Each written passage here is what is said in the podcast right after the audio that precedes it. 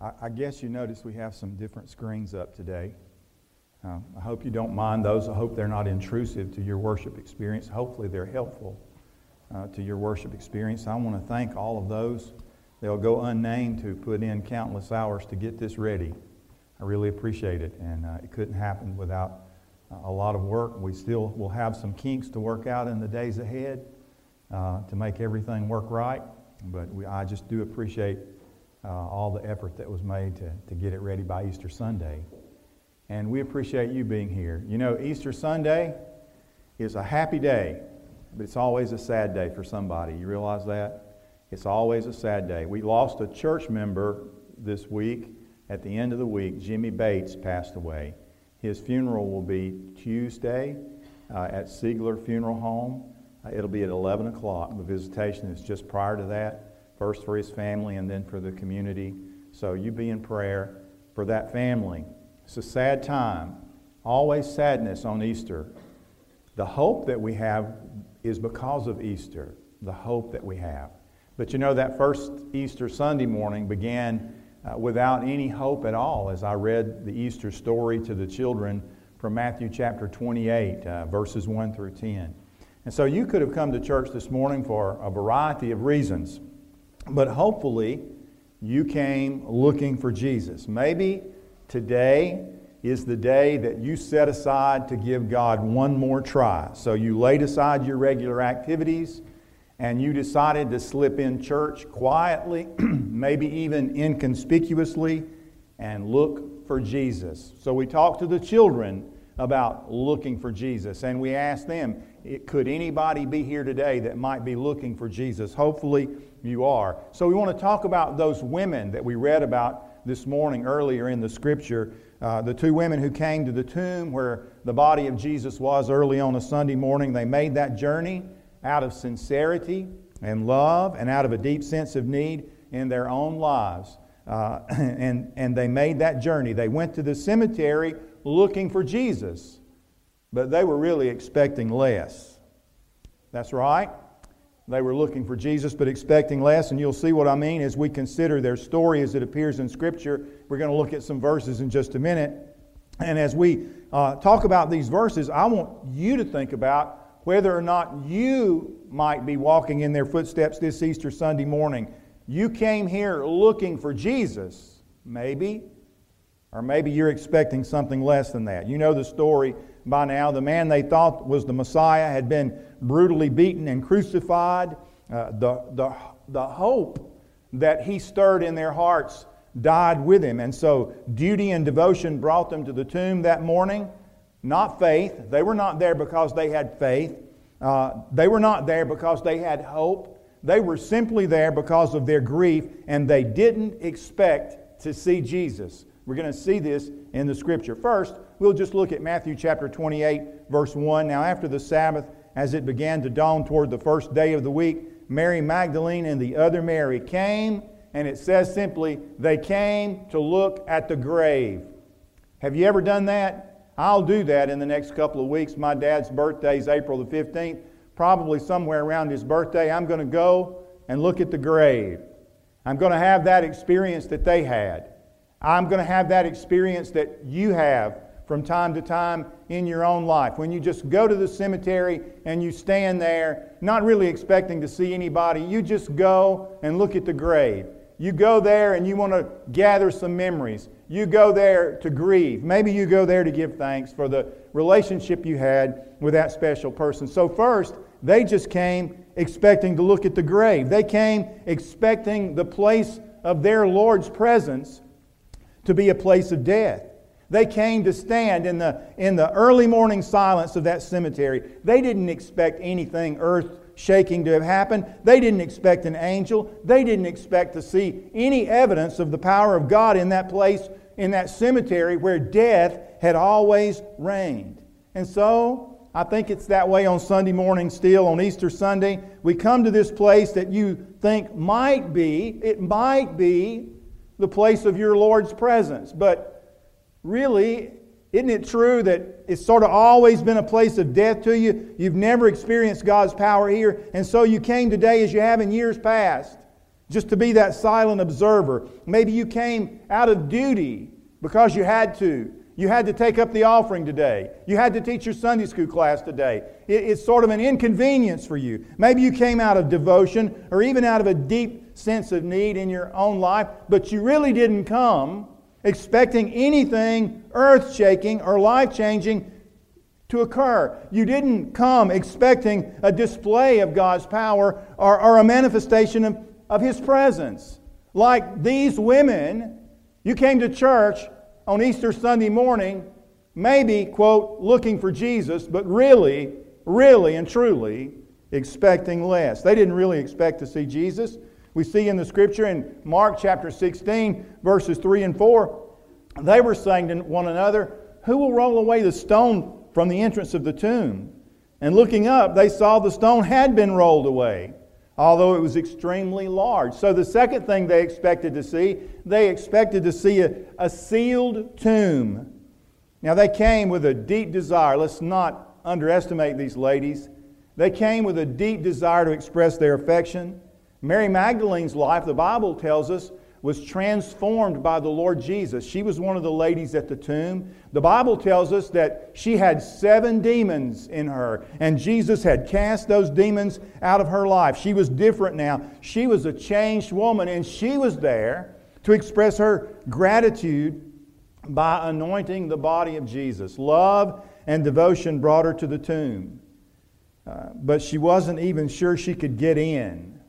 And she certainly didn't expect that Jesus could get out. But these women came fully expecting their efforts to, to be thwarted by an immovable obstacle. You know, you come and you say, Well, we'll bring some stuff, but we're probably not going to be able to do it because that stone is in the way. They came expecting to encounter a problem that had no solution. There'd be nobody to roll away the stone. And so we come to church that way more than not with some extremely large problem in our life, some inner insurmountable difficulty lying across the highway of our life. We consider it as we leave home, shake our head in the face of it, knowing that nobody can solve it, nobody can move it, nobody can help us with it. Maybe you came to church that way today, just like they came to the, to the tomb that morning, expecting that stone to still be there, expecting there be no way for it to be moved out of the way. So you didn't come expecting a supernatural solution to your situation. You, you came maybe expecting a little divine sympathy. Maybe God will feel sorry for me, but not expecting divine intervention. You came looking for Jesus, but really, really expecting less. They didn't really expect to see Jesus. The Bible says, um, Behold, a severe earthquake had occurred, for an angel of the Lord descended from heaven and came and rolled away the stone and sat upon it. And his appearance was like lightning, and his clothing was as white as snow. The guards shook for fear of him and became like dead men, but they didn't expect that. They didn't expect to see anything in that tomb, especially not to see Jesus alive. They came to expecting to see a lifeless corpse. The last thing they expected was an empty tomb. They didn't expect to hear from a divine messenger. Uh, Mark chapter 16, verses 5 and 6 says, Entering the tomb, they saw a young man sitting at the right wearing a white robe, and they were amazed. He said to them, Do not be amazed, for you are looking for Jesus the Nazarene, who has been crucified. He has risen. He is not here. Behold, here is the place where they laid him. So it began as just a routine visit to the cemetery. They'd been to the cemetery before, just like you go to the cemetery. They knew what to expect. They came looking for Jesus, but they never expected, they never expected their hearts to be stirred by a word from God. I think on Easter Sunday, people come, you know, we come and we have for years, let's just face it, we have for years. We, we get us some new clothes and we come and we come on Easter Sunday and we come to church and we do the church thing and we sit in, in the First Baptist Church somewhere with our family and our friends and we have a happy day and we eat and it's a good day and those are all important things. But we don't expect anymore our hearts to be stirred by a word from God on Easter Sunday. So, what did you expect today?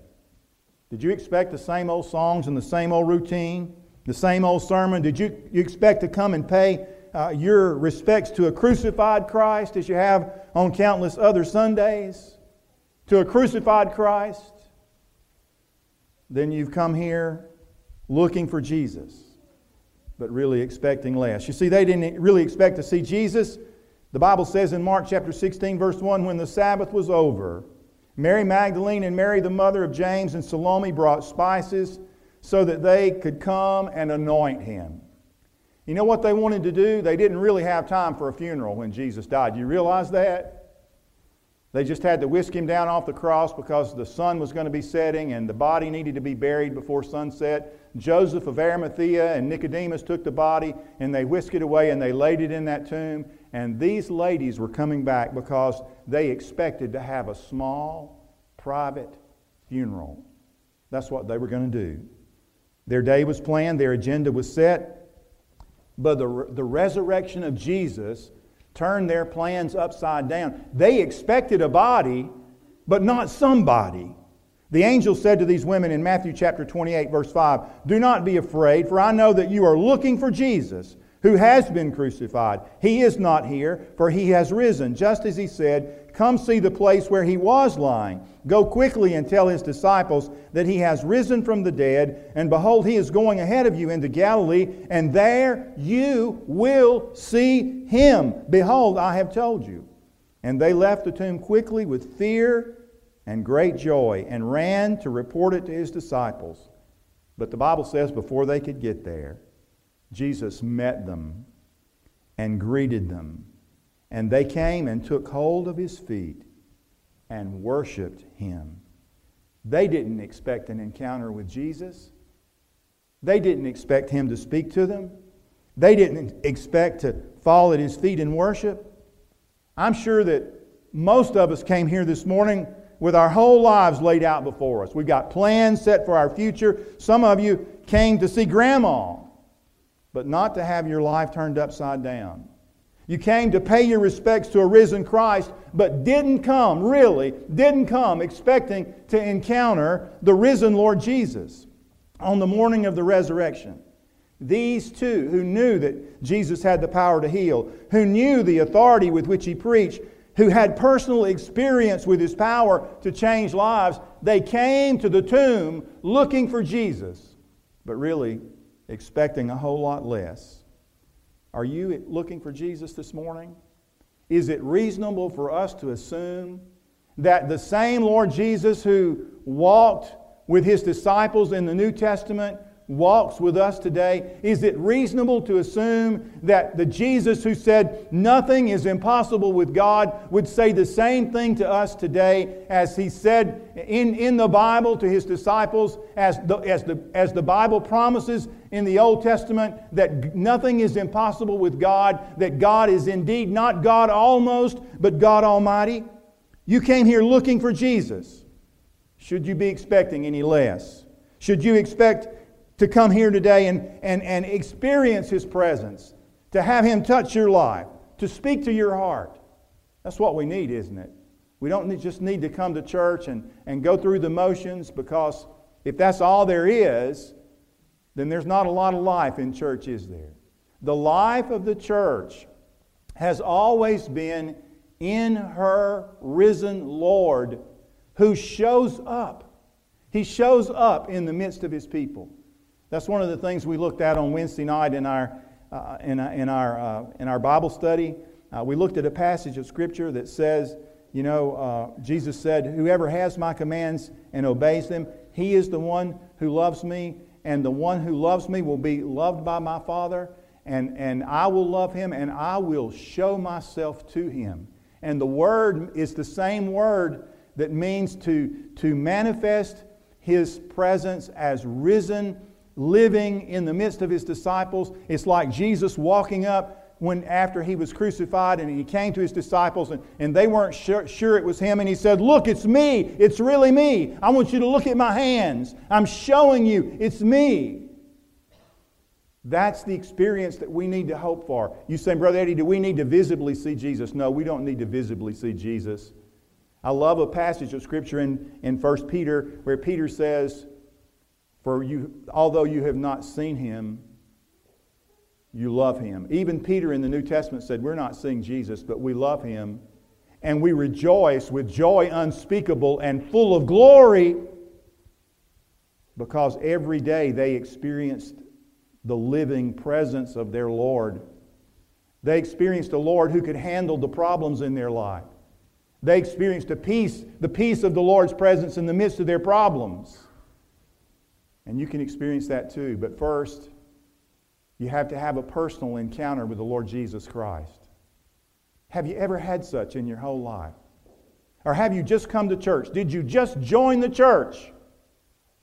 Or have you come to know the Lord Jesus Christ? The risen, living Lord is in the midst of his people. Jesus said, Wherever two or three are gathered together in my name, there am I in the midst of them. Let's pray that he'd speak to somebody's heart at this invitation time, that somebody's heart would be stirred, that somebody's life would be transformed. Let's pray together. Lord, this is your day. This is the Lord's day. It's why we call it the Lord's day. It's not the Lord's day because it's a day of the week. It's the Lord's day, Lord, because you rose on this day and you still stand sovereign over the circumstances in our lives. And Lord, here we are, weak as we are. We can't make people know your presence here, Lord. We can't do it. You must manifest your presence. You must reveal yourself to one after another of the people who are here today. You must speak to people's heart. You must touch that dad's heart who needs to trust Jesus as his Savior. You must touch that young lady's heart who's never, ever heard you knock at the door of her heart. But today, Lord, you'll be knocking, not because of some songs and not because of a sermon, Lord, but because you are here and you love these people who are sitting here. And you love all the people in this community. And you're reaching out to them with those nail scarred hands, saying, Look, it's me. I'm alive. I want you to know me and experience me. Lord, we're looking for Jesus, but you're looking for us. And so I pray that today, Lord, you might have success in reaching that lost person who needs to trust you as Savior today. In Jesus' name I pray.